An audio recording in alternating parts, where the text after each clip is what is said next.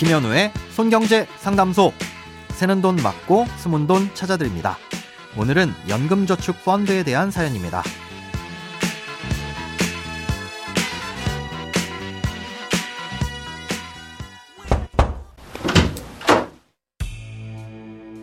안녕하세요.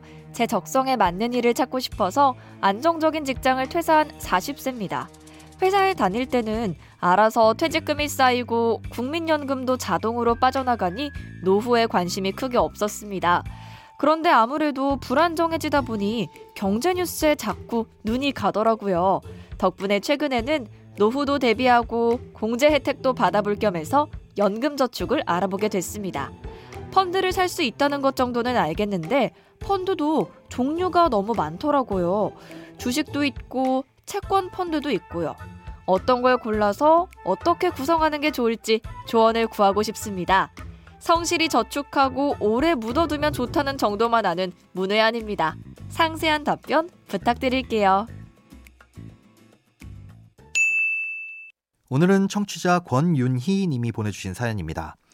연금저축 펀드를 선택하셨다면 가장 먼저 그 안에서 고를 수 있는 상품들은 어떤 것들이 있고 각각 어떤 특성을 갖고 있는지부터 이해하셔야 합니다. 연금저축 펀드 계좌에서 고를 수 있는 펀드와 ETF는 예적금 같은 저축과는 성격이 전혀 다릅니다.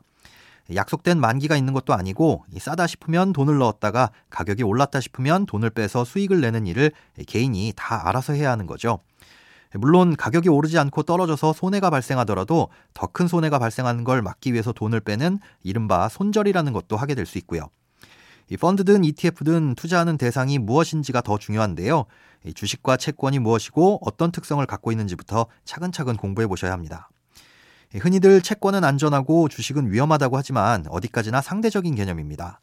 아무리 안전한 채권형 펀드나 ETF라고 하더라도 원금 손실의 위험은 분명히 있고 미래 수익률도 정확히 알 수 없기 때문에 저축이 아닌 투자로 보는 겁니다. 가격 변동으로 인한 위험이 상대적으로 크냐 작냐의 차이일 뿐이지 절대적으로 안전한 투자는 없습니다. 다만 채권에 투자하는 펀드나 ETF는 대체적으로 가격 변동성이 크지 않기 때문에 오래 묻어둘수록 원금 소실의 위험이 극히 줄어들어서 사실상 안전하다고 보는 것이고요. 그렇다면 주식도 사놓고 오래 묻어두면 좋은 것이냐? 아, 결코 그렇지 않고 오히려 더 위험할 수 있다는 말씀을 드리고 싶습니다. 현재 코스피 시장에 상장돼 있는 시가총액 상위 10개 종목만 보더라도 10년 전에는 없던 종목들이 다수 올라와 있습니다. 쉽게 말해 10년 전에는 우리나라에서 열 손가락 안에 꼽히던 기업들 중에 일부는 10년이 지난 지금 저 뒤로 밀려나 있다는 거죠. 전체적으로 보면 10년 전보다 주가가 내려앉은 기업들도 허다하고요.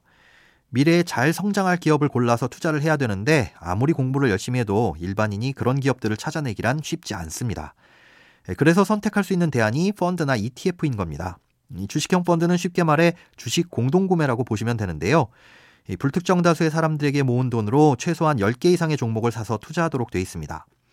이 펀드를 운용하는 자산운용사에서는 늘 시장 상황을 지켜보며 이 펀드에 담아둘 종목을 교체하는 거고요.